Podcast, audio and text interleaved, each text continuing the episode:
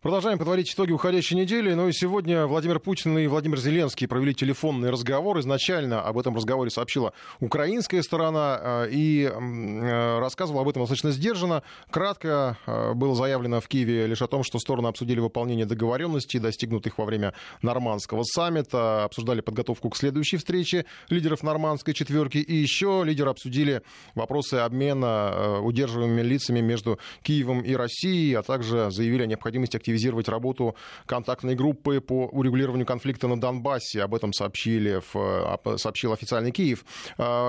Буквально некоторое время назад появилось, э, появились комментарии э, со стороны Кремля, э, где были уточнения, что в разговоре с Зеленским Владимир Путин поставил вопрос, намерен ли Киев реально выполнять минские договоренности. Ну и кроме того, было заявлено, что Путин в разговоре с Зеленским указал на недопустимость искажения правды о Великой Отечественной войне. Это было по следам мероприятий, в том числе в Польше и в Израиле, на которых Зеленский делал разные не очень точные заявления относительно событий Второй мировой войны. А, и кроме того, российский президент выразил Зеленскому соболезнования в связи с гибелью а, украинских граждан в ДТП под Псковом. На неделе произошла серьезная авария, там погибли 8 украинцев, еще один украинец и гражданин Беларуси были госпитализированы в состоянии средней тяжести. Ну и сейчас еще продолжим разговор по украинским событиям, потому что э, на неделе появилось сообщение от бывшего секретаря Совета национальной безопасности и обороны Украины Александра Турчинова. Казалось бы, о нем все немножко забыли. Оказывается, он в США э, выступал в Портленде и там заявил, что в 2014 году США бросили Киев.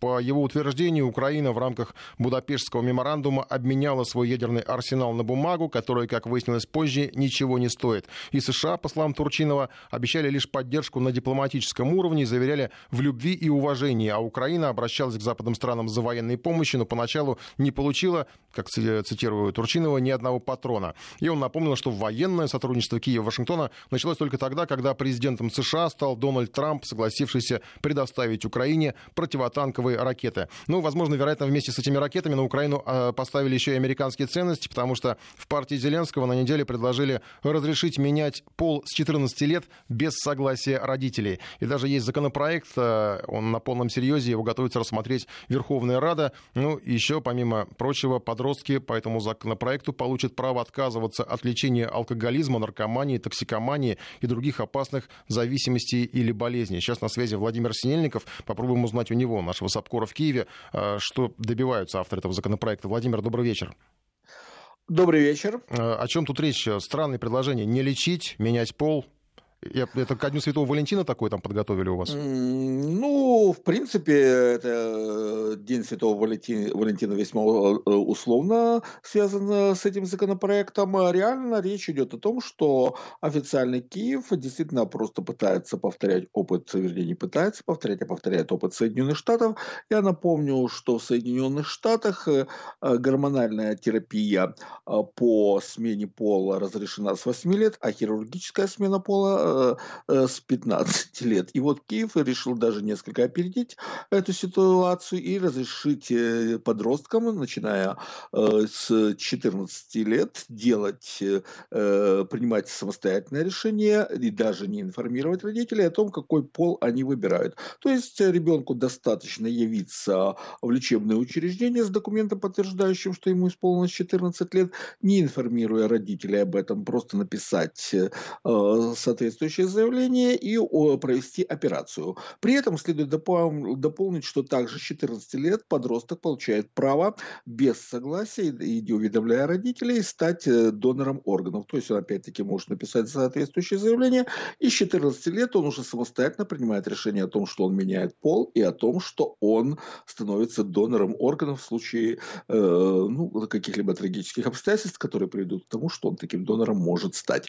А самое интересное в этой ситуации, что, например, сексуальные отношения э, подростков разрешены только 16 лет на Украине, то есть э, возникает такая забавная ситуация, при которой донором органов и сменить пол можно с 14 лет, а вот в сексуальные отношения вступать только э, 16.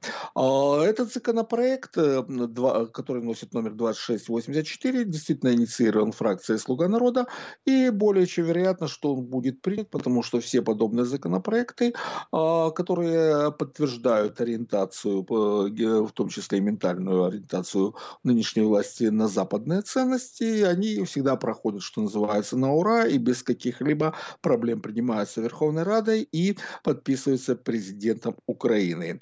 Когда это произойдет, вероятнее всего на ближайшей пленарной неделе, э, когда, э, то есть э, приблизительно через неделю, и, соответственно, уже начиная с 1 марта, может быть, чуть позже, подростки получат принимать такие, получат право принимать такие решения, которые будут определять их судьбу. А, ну, вообще-то, действительно, 14 лет – это еще не тот возраст, когда человек может осмысленно и осознанно принимать ответственные решения. Если он в 14 лет под влиянием каких-либо факторов примет такое решение, обратная дорога будет уже закрыта, и кто знает, будет ли он счастлив или потом раскается в содеянном, но поиск, как говорится, уже уйдет навсегда. Да, Владимир Сергеевич, вы рассказывали, с, ну, ссылали к а, западному, к американскому опыту совершенно справедливо, потому что я вспомнил, что некоторое время назад рассказывали про а, ребенка из Америки, которого родители в разводе, и мать решила, что ребенок э, не совсем мальчик, э, вернее, не должен быть мальчиком, и начали гормональную терапию. Там отец потом через суд добивался, э, чтобы, в общем, как-то оба родителя хотя бы принимали участие в решении того, каким, какого пола будет ребенок. Так что какие-то жуткие картины вы рисуете. Но в целом, да, американский сценарий. И все это в каком-то смысле пересекается, может быть, хотя бы, не знаю, психологически с медицинской реформой, с реформой здравоохранения, которая у вас там намечается, да, и обещает, что ничего хорошего украинцам от этого не будет.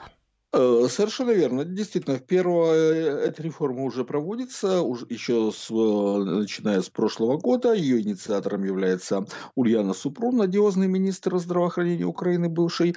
А, но Ульяна Супрун уже не министр, а вот дело ее живет и э, процветает. А, в 1 апреля вступает в, этап, э, в действие второй этап этой медицинской реформы. Суть его сводится к тому, что Украина переходит на платную медицину, при этом государственное медицинское страхование не предусмотрено по определению. То есть платить за услуги придется, а вот страховать э, государство эти медицинские услуги не будут. То есть фактически медицинская, э, э, бесплатная медицинская помощь это идет прошлое. А там речь, идет речь о том, что неотложная помощь, там делится на три уровня предоставления медицинской помощи. Первый уровень – это неотложная помощь, которая будет предоставляться бесплатно. А второй уровень – это помощь, которая будет частично оплачиваться государством, частично оплачиваться пациентам. И и третий уровень – это когда э, все 100% э, расходов на, меди... на лечение будет нести именно пациент, э, гражданин. А, к неотложной помощи относятся, например, травмы, то есть если человек ломает руку, ногу, попадает в ДТП, ему необходима какая-то неотложная помощь, это предоставляется бесплатно. А, неотложная помощь, также первая помощь – это при инсульте и инфаркте, также помощь при родах, все остальное уже становится платным, а учитывая, что э, стоимость этих операций составляет десятки и сотни тысяч гривен, то совершенно очевидно, что для нищих граждан Украины э, медицинская помощь в основной массе становится абсолютно недоступной. Еще одно нововведение с 1 апреля – это закрываются практически все психиатрические клиники э, и туберкулезные диспансеры, и их пациенты выпускаются на свободу. Опять-таки, это попытка э, подоследовать то, что делалось на Западе, но на Западе создавались патронажные патронажные службы, создавалась, создавалась система, э, которая позволяла наблюдать пациентов в домашних условиях, на это тратились большие деньги. Здесь, естественно, никто никаких денег тратить не будет, людей просто отпустят на свободу. Э, и что хотите, то и делайте. Естественно, общественность возмущена, и вот таким безответственным подходом, ну, на это никто не обращает внимания. Владимир, а вы сказали, что фактически отменяется вот это обязательное страхование медицинское, а страховые взносы при этом сохраняются? Э, на Украине нет государственного страхования медицинского вообще по определению, не предусмотрено его создание. То есть сейчас существует еще та система, формально доживает последние дни, советская. которая э, советская, совершенно верно. То есть районные поликлиники, участковый терапевт та, и все лечение получается бесплатно по факту прописки. Государственного страхования не было и не, вообще даже не предвидится в ближайшей перспективе. Эта тема даже не обсуждается. Спасибо большое. Владимир Снельников, наш киевский САПКОР, э, был на связи.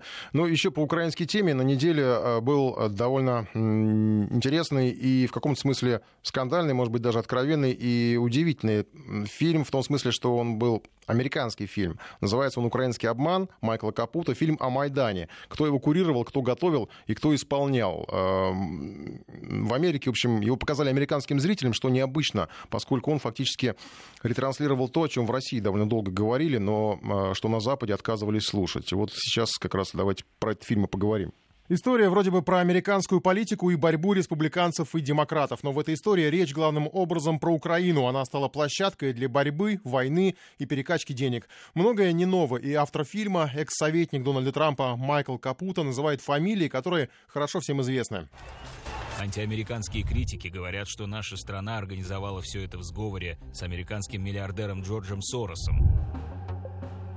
Это действительно так. Мы платили миллионы организациям Сороса в таких местах, как Польша, Чехия, Словакия, Венгрия. Балканы, Грузия и Украина, и даже в России. Значимость расследования Майкла Капута в том, что для американской и вообще западной аудитории это практически неприемлемая позиция. Там принято считать, что это Россия устроила Майдан, это Россия вмешивалась в американские выборы. А здесь рвутся все шаблоны. Это Вашингтон, сверх Януковича, это Киев пытался содействовать Хиллари Клинтон и помешать Трампу на выборах. Майкл Капута лично провел несколько встреч с героями фильма, сам отправился в Киев на Майдан, чтобы посмотреть на место, где вершилась украинская демократия, кровавая и беспощадная.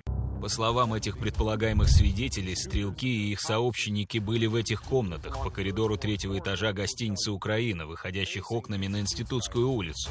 Они заходили в комнату, стрелок стоял здесь, подальше от окон, чтобы никто не мог его видеть.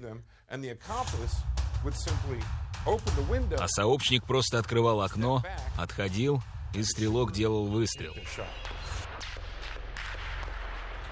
Кто убивал так называемую «небесную сотню», официального ответа нет до сих пор. Никто не расследует дело, и тем более никто не выясняет, как убивали бойцов полиции и спецназа на Майдане. И судя по свидетельствам героев фильма, не потому что украинские власти хотят все это скрыть. Дело вовсе не в них. Дело в американских кураторах Майдана. Их слишком много. Джо Байден, Виктория Нуланд и многие другие. Вспомните, как Нуланд обсуждала, кого назначить главным после свержения Януковича. Она даже не называла кандидатуры по именам и фамилиям, только прозвища.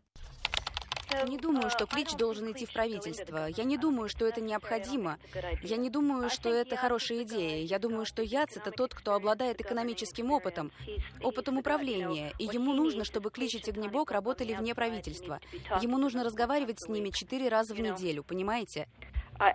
Я просто думаю, что Клич на посту на таком уровне будет работать на Яца. Ничего не получится. Но это не самый тяжелый грех американских кураторов. Есть свидетельства грузинских снайперов, которые рассказывали, как их вербовали люди Михаила Саакашвили перед отправкой на Майдан. Они уже попадали в СМИ, хотя, вероятно, до западной аудитории их признания не дошли в полном объеме. Но в фильме Капута есть кое-что большее. Это прямые признания анонимного персонажа о том, что он стрелял по протестующим и спецназу, а также еще один персонаж, американский военнослужащий, который курировал снайперов. Они сами рассказывают, что знали его только по имени. Кем был этот американский офицер? Я даже рассмеялся, когда я услышал его имя. Я вспомнил сержанта Брайана из фильма его звали Брайан. Я не знаю его настоящую фамилию. Автор фильма нашел этого Брайана. Его полное имя для участников событий звучало как Брайан Кристофер, но настоящее Брайан Боингер. Казалось бы, простой американский солдат, никак не связанный с Майданом, но неожиданно он оказывается откровенен, говорит, что и правда бывал на Украине, но годом позже, после Майдана. А на период госпереворота у него есть алиби и целые кипы документов. Вы знаете, ваше имя часто упоминают люди, которые рассказывают довольно интересные истории о том, что вы были на Майдане в феврале 2014 года. Но я не знаю, как это возможно, потому что я туда попал только 18 февраля 2015 года. Американский паспорт Боингера показывает, что он был на Украине только спустя год после бойни на Майдане. Грузины говорят, что ранее въезжали на Украину по поддельным паспортам. Они утверждают, что Боингер делал так же – но Боингер был готов к этому вопросу. Он говорит, что работал дома в Северной Каролине, и у него были чеки, много чеков. Его расписание из частной компании показывает, что он работал в Северной Каролине всю неделю во время бойни 2014 года. Меня тошнит от всего этого. Небесная сотня мертва, убита на площади, кто-то заплатил за это, и многие люди лгут. Это не дает мне покоя. Однако все это исполнители задач, поставленных конечными бенефициарами украинского переворота. Один из таких бенефициаров, конечно, Джо Байден. Не просто куратор США в Киеве, он фактически управляющий постмайданной Украины. И, как теперь уже все знают, не бескорыстный. Его сын Хантер заработал миллионы, войдя в руководство компании Бурисма. Безумные гонорары даже для крупнейших энергокомпаний. Члены правления ExxonMobil, одной из крупнейших в мире и самых престижных энергетических компаний, зарабатывают 330 тысяч тысяч долларов в год. Хантер Байден, не имеющий опыта в данной отрасли, зарабатывал 600 тысяч долларов в год как минимум в течение пяти лет. Убийства, политические интриги, коррупция и многомиллионные прибыли – все это американские демократы рассчитывали похоронить в хаосе украинских событий и продвижения антироссийских тезисов. Но, судя по всему, делали они это настолько топорно, что грязные схемы накручивались одна на другую, как снежный ком. Байден уже и не скрывал, что сам назначает и убирает украинских чиновников. Особенно, когда генпрокурор Виктор Шокин собрал материалы на него и сына. Мне сказали, у вас нет таких полномочий, вы не президент, сказал президент. Я говорю, позвоните ему. Я сказал вот что, вы не получите миллиард долларов. Я сказал, что вы не получите миллиард, а я сейчас уеду. Где-то через 6 часов я сказал, мы уедем через 6 часов. Если прокурор не уволен, вы не получите деньги. И что бы вы подумали? Его уволили и на его место назначили кого-то более надежного. Среди свидетелей есть и украинские политики, в основном, конечно, бывшие. Одни, как экс-глава СБУ Валентин Наливайченко, продолжают отрабатывать антироссийскую риторику, другие, как экс-депутат Евгений Червоненко, вспоминает контакты с американскими хозяевами. Он приезжал... Он приезжал как папуасам приказы раздавать. Ты не будешь генеральным прокурором. Это сюда, это туда. Главный тезис расследования – все, что происходило на Украине, должно остаться тайной. Это основная цель американских демократов, еще из компании Обамы, которые прошлись кровавыми следами по незалежной. Западная элита клюет Украину в течение трех десятилетий, ковыряясь в ее костях, расталкивая их и наживаясь. Мы знаем, что сын Джо Байдена разбогател там на коррупционном газовом бизнесе. Сколько из детей 535 конгрессменов и сенаторов США все еще наживаются? Подумайте об этом. А еще никто не должен знать, как перед выборами президента США власти Украины пытались оказать содействие Хиллари Клинтон и сторонились Трампа. Эти дипломатические и политические перекосы вроде как в порядке вещей. Правда, Майкл Капуто напоследок решил припугнуть американского зрителя. Небесная сотня вполне могла состоять из американцев, неожиданно устрашает он, стоя у мемориала с именами погибших, намекая, что страна, которая организовала Майдан на Украине, может получить что-то вроде своего Майдана. Можно даже представить, как это будет будет начинаться. Просто посмотреть хронику происшествий. Ведь так начинаются многие большие события и большие обманы. Но, дамы и господа, волки уже здесь. Сегодня днем группа преступников, правонарушителей, напала на наших сотрудников. Сейчас у нас семь офицеров с серьезными травмами, включая переломы костей. Конечно, это не фильм откровения. Американская игра на Украине не является секретом, и это просто часть борьбы американских элит и лично Трампа со своими противниками. А еще это ответ на неудавшийся импичмент, который, если его правильно разыграть, может стоить карьеры многим крупным политикам. Впрочем, не стоит как переоценивать, так и недооценивать стороны. Джордж Сорос, один из спонсоров Майдана, все-таки по-прежнему миллиардер. разоблачение оппонентов актуально лишь до тех пор, пока идет предвыборная кампания. Ну и предвыборная кампания это все-таки идет. А, и на неделе, кроме всего прочего, Вашингтон а, признался, ну, о Вашингтоне рассказали, что а, США шпионили за правительствами 120 стран. Это издание Вашингтон-Пост опубликовало данные о том, как агенты ЦРУ и их западные коллеги из БНД получили доступ к важнейшим данным с помощью швейцарских шифровальных машин. Жертвы шпионажа ряд стран, среди них Индия, Пакистан, Иран, страны Латинской Америки, Ватикан даже.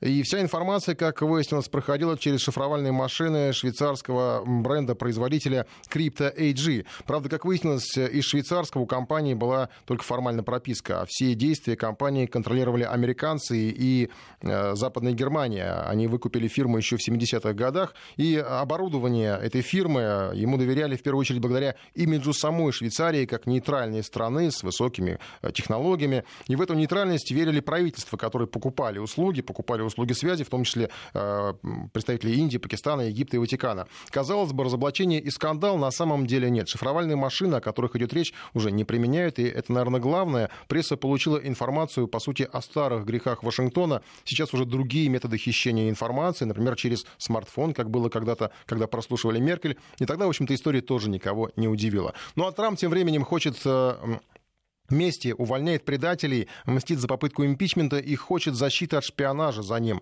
Едва противники потеряли шанс убрать его с поста президента, он взял метлу и начал уборку в своем окружении, в Белом доме в том числе. Под защиту попали украинцы, что, наверное, никого не удивляет. Вера Десятого следит за дезинфекцией в кампании американского президента. Трамп начинает мстить и готовит глобальную чистку окружения. Своих мест уже лишились три человека, но это далеко не конец. Часть аппарата Белого дома уволят или переведут на другое место работы. Об этом сообщил сам президент. Штат Совета национальной безопасности сократят на 70 сотрудников, которые работали там еще со времен Барака Обамы. Но первым под горячую руку Трампа попался Александр Виндман, уроженец Киева, который в раннем детстве переехал с родителями в США. Он сделал блестящую карьеру. Служил в Ираке благодаря прекрасному прекрасному знанию украинского и русского языков, работал в посольствах США в Москве и Киеве, потом в Пентагоне и, наконец, перешел в Совет национальной безопасности, консультативный орган при президенте. Подполковник считался ведущим специалистом по Украине. Как он сам рассказывал, ему несколько раз предлагали должность министра обороны Украины, но он отказывался, говорил, что считает себя именно американцем. Успешная карьера закончилась позором. По данным Нью-Йорк Таймс, Видмана в буквальном смысле вывели на улицу из здания Белого дома под присмотром сотрудников сотрудников службы безопасности. Роковое решение подполковник принял осенью прошлого года, в самый разгар импичмента. Он выступил на заседаниях сразу трех комитетов Конгресса и обвинил американского лидера в шантаже киевских властей. 25 июля я услышал разговор с коллегами из Белого дома. Я был обеспокоен этим звонком. То, что я услышал, было недопустимо. Президент не вправе требовать от иностранного правительства расследования в отношении гражданина США и его политического оппонента. Было также ясно, что если Украина продолжит расследование против Байденов и Бурисмы, это приведет к тому, что Украина потеряет двухпартийную поддержку. Это подорвет нашу национальную безопасность и продвинет стратегические цели России в регионе. Судьбе подполковника не позавидуешь. Трамп Трамп сказал, что сослал его обратно в Пентагон, и что с ним там сделают, ему все равно. Мы отправили его совсем в другое место, и теперь военные могут поступать с ним так, как захотят. Теперь он в подчинении генерала Милли. Поздравляю генерала Милли с этим. Пусть забирает его себе.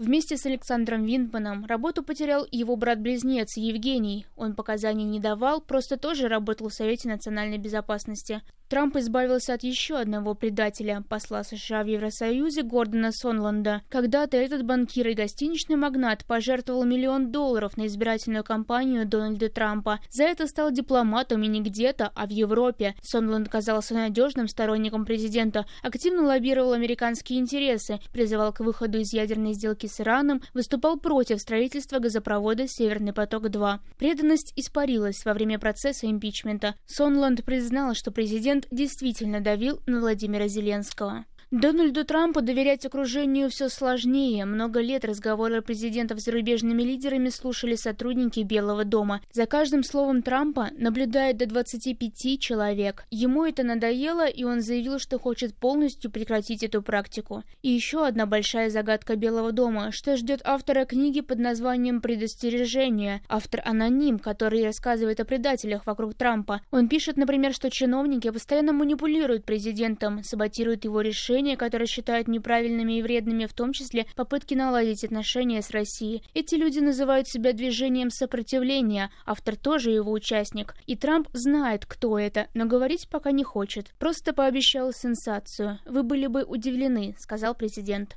Вера Десятого, Вести ФМ. Продолжаем эфир. Сейчас о банкротстве в малых дозах. Э, скоро, возможно, э, россияне получат э, шанс объявить о своей финансовой несостоятельности, если сумма, размер неоплаченных кредитов составляет всего 50 тысяч рублей. Об этом говорится в новом законопроекте, который готовится к рассмотрению в Госдуме. Сегодня порог для банкротства составляет полмиллиона рублей. Но те, кто не может платить по займам, часто не способны начать процедуру банкротства, потому что за нее тоже необходимо платить. Новые нормы планируют сделать для должника весь процесс почти бесплатным. О микробанкротстве расскажет наш обозреватель Сергей Артемов. Банкротство – надежный путь уйти от оплаты непосильных долгов, но если его захочет избрать гражданин, запутавшийся в займах от микрофинансовых организаций и банков, он довольно быстро поймет, насколько этот путь долгий, трудный и дорогой по действующему закону. Судьба банкрота непроста. Большинство думает, что в таком случае у должника изымается все имущество и продается с торгов, то есть человек остается буквально ни с чем. И страх потерять все заставляет людей прятаться от банков, МФО и коллекторов, не отвечать на звонки и письма, не открывать двери. Порой должники переезжают в другой город в надежде не попадаться на глаза кредиторам. Кстати, такие прятки административные правонарушения нарушение штраф от 4 до 5 тысяч рублей. Но об этом наказании вряд ли кто-то слышал. Зато, наверное, слышали о том, что за право стать банкротом надо платить. Сколько по действующим нормам, поясняет юрист компании КСК Групп Нина Бабинова. Мы должны были подавать заявление в арбитражный суд, платить государственную пошлину на депозит класть 25 тысяч рублей и ждать, пока пройдет эта вся процедура. Придут туда кредитные организации, мы начнем долгие процедуры оспаривания сделок. Ну, то есть процедура там растянет достаточно долгое время. Условия для желающих стать банкротом – долги свыше полумиллиона рублей, срок задолженности свыше трех месяцев месяцев. Интерес управляющего, который продавал имущество, 7% от суммы сделки. Итого, если долг был ровно в 500 тысяч, то дополнительные затраты банкрота на процедуру составят не менее 60 тысяч совокупно. Законопроект об упрощенной форме банкротства расширяет коридор для тех, кто платить по долгам не может, говорит старший юрист адвокатского бюро «Дело и фарватер» Алексей Дмитриев. Той категории людей, которые, по сути, не имеют никакого имущества за собой, ну, может быть, кроме единственного жилья, у которых, в принципе, материальное положение достаточно плачевное, кто является либо безработным, либо доходы доходы меньше прожиточного минимума. Планку неплатежей планируется понизить в 10 раз до 50 тысяч, и все произойдет быстро, потому что в суд ходить не придется, добавляет Нина Бабинова. Мы теперь пойдем не в суд, мы пойдем в организацию, в которой стоят арбитражные управляющие, СРО, саморегулируемая организация. Там нам назначат арбитражного управляющего, и он уже, соответственно, будет говорить о том, что да, мы вводим упрощенную процедуру или не вводим упрощенную процедуру. У нас теперь не будет госпошлины, у нас будет просто оплата услуг арбитражного управляющего в 3000 рублей. Собственно говоря, все. 20 дней нам на рассмотрение на все это дело, через 20 дней мы должны быть банкротами. Так быстро, потому что никаких церемоний с имуществом у должника не будет, образно говоря, ему поверят на слово. Почти, замечает Алексей Дмитриев. Исходя из законопроекта, вот эта процедура, она вообще в принципе не предполагает какой-либо продажи, реализации имущества, его выявления и так далее. Скажем, кредиторов здесь не спрашивают. Закон вводит мораторий на начисление каких-либо процентов и вообще в принципе принудительного взыскания. Если у должника не появляется какого-либо дополнительного имущества, как в законе указано в порядке наследства или после признания сделки недействительной, когда ему возвращается что-то, то это будет означать в конце, через год, освобождение его от этих долгов. И это, наверное, выглядит оптимальным решением для тысяч безработных, которые идут в бессовестное МФО, выдающие безо всяких гарантий займы под десятки процентов. Конечно, с полученного официального дохода или внезапного наследства придется долги покрывать, но если ни того, ни другого на горизонте нет, то избавиться от долгов можно. Да и законные ограничения для банкротов, запреты брать новые кредиты в течение пяти лет, или обзаводиться собственным бизнесом, или устраивать устраиваться на государственную службу в течение трех лет, проходят мимо ушей таких людей и не пугают их особо. Но такую же перспективу могут нарисовать себе и владельцы миллиардных капиталов, сколоченных на займах. Переписать поместье на тетю, фирмы оформить в офшор на племянника, самому прописаться в однокомнатной хрущевке. И вроде бы финансовый бог пойман за бороду. В законопроекте есть и верхний барьер на этот счет. Долги не должны превышать 500 тысяч рублей. Конечно, долги крупные можно утаить при визите к арбитражному управляющему. Но если кредиторы об этом узнают, вся упрощенная схема выключается в ту же минуту. И дело идет в суд по настоящему банкротству. Сергей Артемов, Вести ФМ. Ну а сейчас мы обсудим еще одно предложение недели. Да, проанонсирую просто сегодня в эфире вечером еще будем разбирать еще одну историю с банкротством, о том, как э, россиянка задолжала э, денег, объявила себя банкротом, но долги переписали на ее детей. Так что, может быть, э, в жизни, к сожалению, оказывается все не так просто, как в идеале описывал наш корреспондент, как все это в идеале видят инициаторы закона о микробанкротстве. Так что в эфире сегодня еще эта информация у нас будет обновляться. Ну а сейчас о другой инициативе недели. Это о квартирном спокойствии. В первую очередь, на неделе снова предложили защитить тишину в квартире днем и наказывать квартирных дебаширов. Буквально неделю назад, в пятницу, мы уже даже пытались начать это обсуждать. К сожалению, э, в рамках информбестро у нас не хватило на это времени. Э, так что сегодня как раз можем продолжить. Итак, тишину хотят ввести с 13 до 15 часов. Дебаширов наказывать не только за шум, ну, судя по формулировкам, которые были, э, которые применялись в новых проектах, наказывать в целом за неуважение к жильцам, по крайней мере, так звучит формулировка. А неуважение может проявляться не только в шуме, в грязи, в чем угодно. Многоквартирный дом — это сложное место. Оно вроде бы своя территория, а в то же время по крайней мере, хотя бы немножко, но общественное. Давайте обсудим это в эфире, как э, бороться за комфорт в многоэтажке. 232-1559, код Москвы 495 и плюс 7 903 170 63 63 наш портал. А я предлагаю пока начать голосовать в нашем приложении, как бороться за комфорт многоэтажки. Ужесточить законы, вот как предлагают э, в целом за дебаширство, хотя до сих пор не очень понятно, чем это дебаширство отличается от хулиганства там, или просто вот статьи там, за нарушение э, административных каких-то законов или за нарушение закона о тишине, но, тем не менее, предложили. Там предполагается для юрлиц до 40 тысяч рублей, хотя для физлиц там по-прежнему невысокие штрафы. Или вот этот закон с часу до трех днем не шуметь ужесточать законы. Второй вариант ответа путем переговоров. Такие варианты тоже бывают, они есть. А, и, ну, люди пытаются как-то договориться, иногда им это удается, иногда не очень. А, и третий вариант никак. Если хочешь комфорта, купи отдельный дом. Есть такое тоже мнение. Вот, ну, я часто слышал его, по крайней мере, даже на форумах, где люди обсуждали, как им заткнуть соседей, которые там барабанят сверху или еще как-то мешают. 232-1559, код Москвы 495 а, и плюс 7 903 170 63 63. Может быть, есть у кого-то свои варианты решения таких а, проблем. У нас что, Италия насильно сиесту вводит, бред какой-то, пишут нам из Петербурга. Э, и я, в общем, странно, что, кстати, вы из Петербурга нам пишете, у вас там были законопроекты по поводу топота котов, если я не ошибаюсь. Э, хотели его запретить или штрафовать за него. Э, что касается борьбы с шумом в дневное время, в том числе, ну вот было озвучено несколько мнений, в частности, в Петербурге как раз в Заксобрании депутат Ирина Иванова говорила, что, э, оказывается, днем мы теперь спим, а наш сон нарушать нельзя. Однако даже существующий закон о тишине на практике не работает. Хоть полицию вызывай, хоть Роспотребнадзор и так далее. В общем, э, речь о том, что действующие законы не очень соблюдаются. Э, Причем э, квартиры иногда бывают такие, что э, шум может стать от чего угодно. От трамвая, который проезжает рядом, непонятно, на кого тут тогда жаловаться, если у вас какие-то там проблемы с шумом. 232-1559, код Москвы 495 и голосование в нашем приложении. Как бороться за комфорт в многоэтажке? Ну и, в общем, по вариантам ответа, надо ли вообще за него бороться. Ужесточать законы путем переговоров и никак хочешь комфорта, купи отдельный дом. Пока мы ждем э, входящих звонков и сообщений от вас. Предлагаю послушать, вот как люди, по крайней мере, в блогах э, решают эти проблемы. Давайте, у нас есть один пример. Молоток поднимает, он стукает. Он такую штуку хотел еще собрать, просто это на конструкцию придумать. А потому что у всех разное же ведь, и самому нужно это все собрать. Но я уже подготовился, то есть мотор у меня уже есть, крепление для него есть, осталось только было... Даже блок питания для него есть, я уже купил себе блок питания уже даже. То есть я уже начал готовиться. Оставалось было бы все это собрать. Но не успел. Но если бы они продолжали бы бегать, там, ну, шум, как обычно, шуметь, мучить меня, я бы все-таки собрал бы его, и это все работало бы одновременно. Две колонки басами бы бахали, два вибродинамика, бас-шейкер — два, две вибродрели, еще и стучалка, все бы это бы работало. Ну вот тут типичный пример вместе, никаких переговоров и, в общем на закон тоже э, не обращает внимания. У нас есть звонок. Евгений, здравствуйте.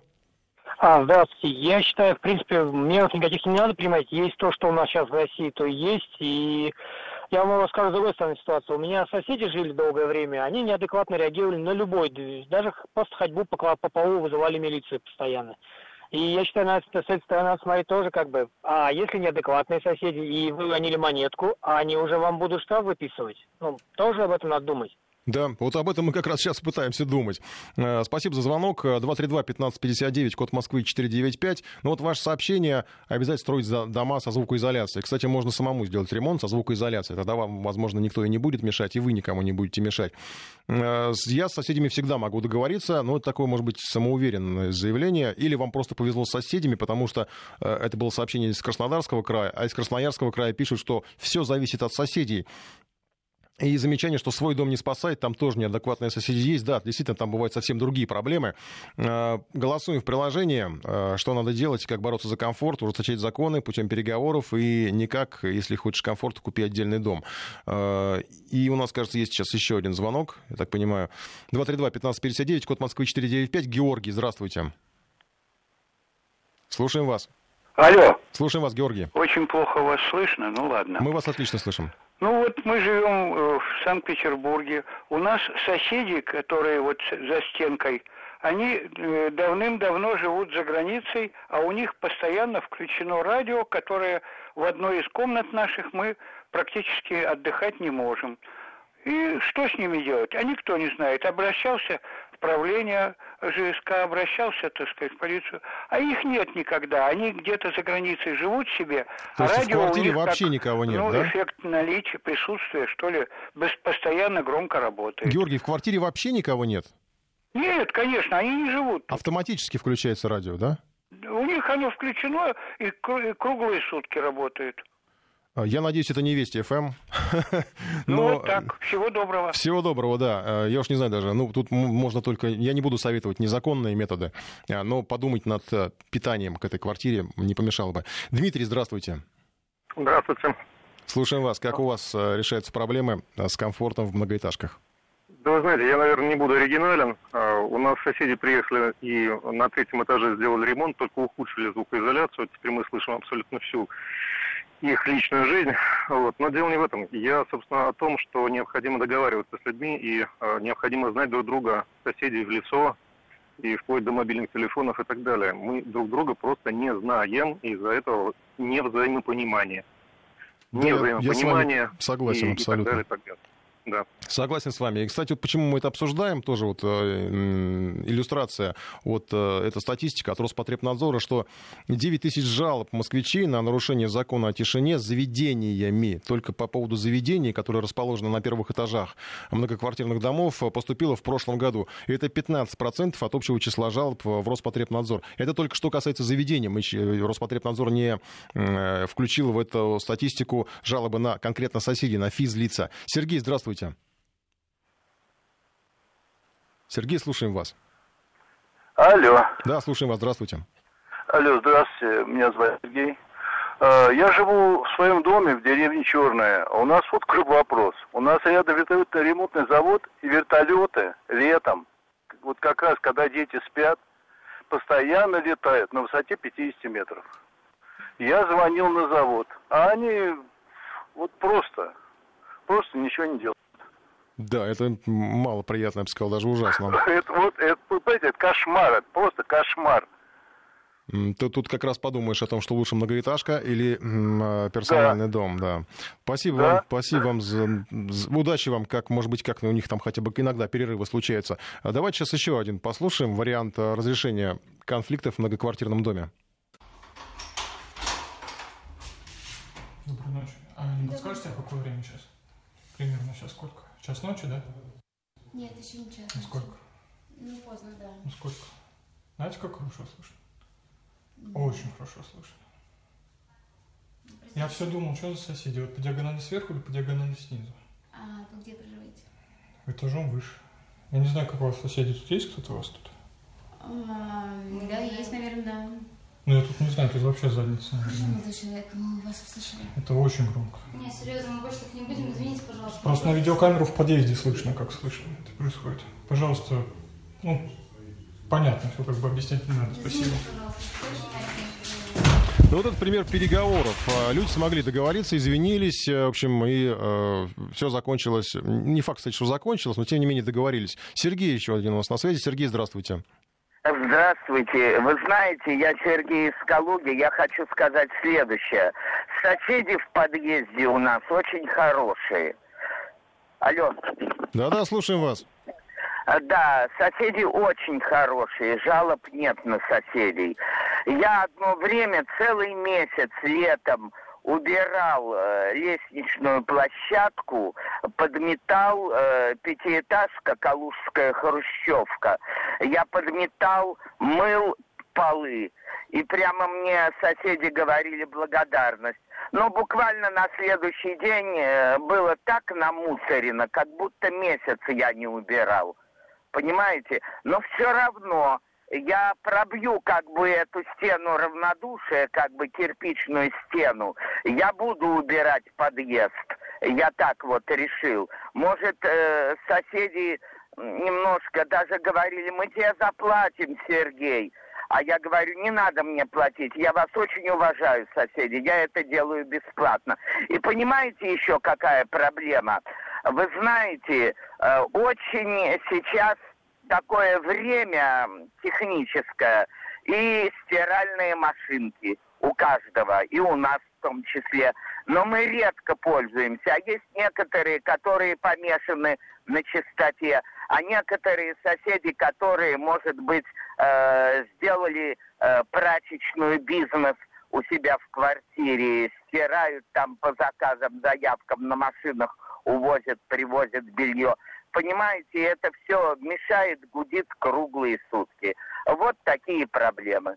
Да, спасибо вам за историю, за вашу. Вот видите, как бывает, э, человек сам убирает, ничего за это не просит, только взаимного уважения, как я понял.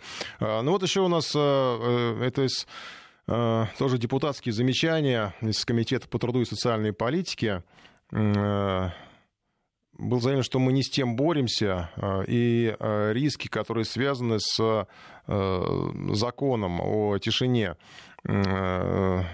Полицейские, выступающие как федеральные служащие, не имеют права привлекать к ответственности нарушителя закона о тишине. Связано это с тем, что регионы страны, за исключением нескольких, приняв закон о тишине на региональном уровне, не заключили соглашение с федеральными органами. Это как раз речь о том, что на федеральном уровне действительно у нас э, нет никаких э, правил о тишине, есть только региональные. Но вот как раз и предлагают сделать их, э, предлагали сделать эти правила федеральными. Тогда, в общем, и полиция будет уже вмешиваться, видимо, более активно, хотя это лишь предположение. 232-1559, мы успеем еще, наверное, принять один звонок. А Что касается сообщений, ремонт соседей можно потерпеть и договариваться. Соседи должны договариваться по любому вопросу. Суды э, это портить отношения ни к чему хорошему это не приводит. Справедливое замечание, потому что э, даже если суд вам присудит что-то там ну, в виде компенсации, вряд ли от этого у вас улучшатся отношения и ну, исчезнет какая-то психологическая атмосфера э, на вашей личной клетке или там в вашем многоэтажном доме. Правильный закон пишет из Калининграда. В Питере мой ребенок ни разу в обед сам не просыпался. Всегда от ремонтов. Э, Алексей рассказывает.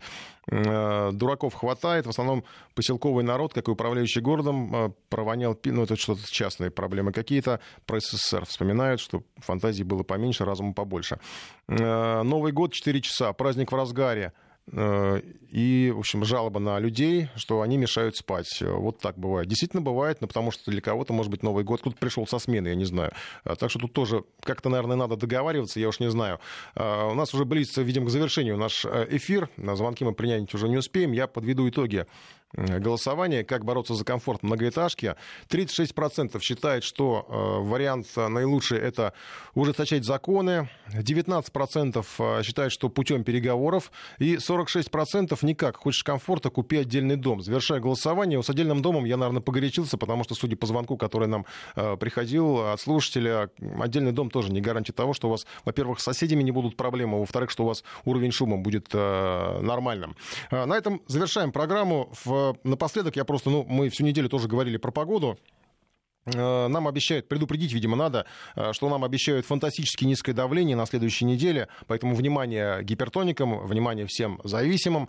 А еще совершенно непонятное происходит у нас э, с прогнозами погоды, потому что нам уже рассказали, что начинается постепенный переход э, от зимы к весне, э, что в марте уже наступит астрономическая календарная весна, то есть все будет совпадать. Правда, буквально сегодня появились сообщения от синоптиков, что, возможно, зима в столице, по крайней мере, в центральной России задержится чуть ли не до конца марта, поэтому, в общем, с погодой тут как... э, Погода не религия, можно не верить, э, каждый как бы решает сам. Э, И просто напоследок э, информация о самых холодных точках и самых жарких точках земного шара от э, ресурса World Weather. Верхоянск, там сегодня днем было минус 43. Может быть, кого-то в Центральной России это немножко успокоит. А на Мадагаскаре сегодня было плюс 41. По крайней мере, сообщает об этом синоптики. Где лучше каждый решает сам. Э, я еще предупрежу, что у нас в ближайшие две недели Э, программа «Информбистро» не, ходит, не будет выходить в эфир. Это вынужденный отпуск, хотя для тех, кому нужна какая-то другая версия, считает, что это э, режим карантина на две недели из-за коронавируса. Всем хороших выходных, не болейте.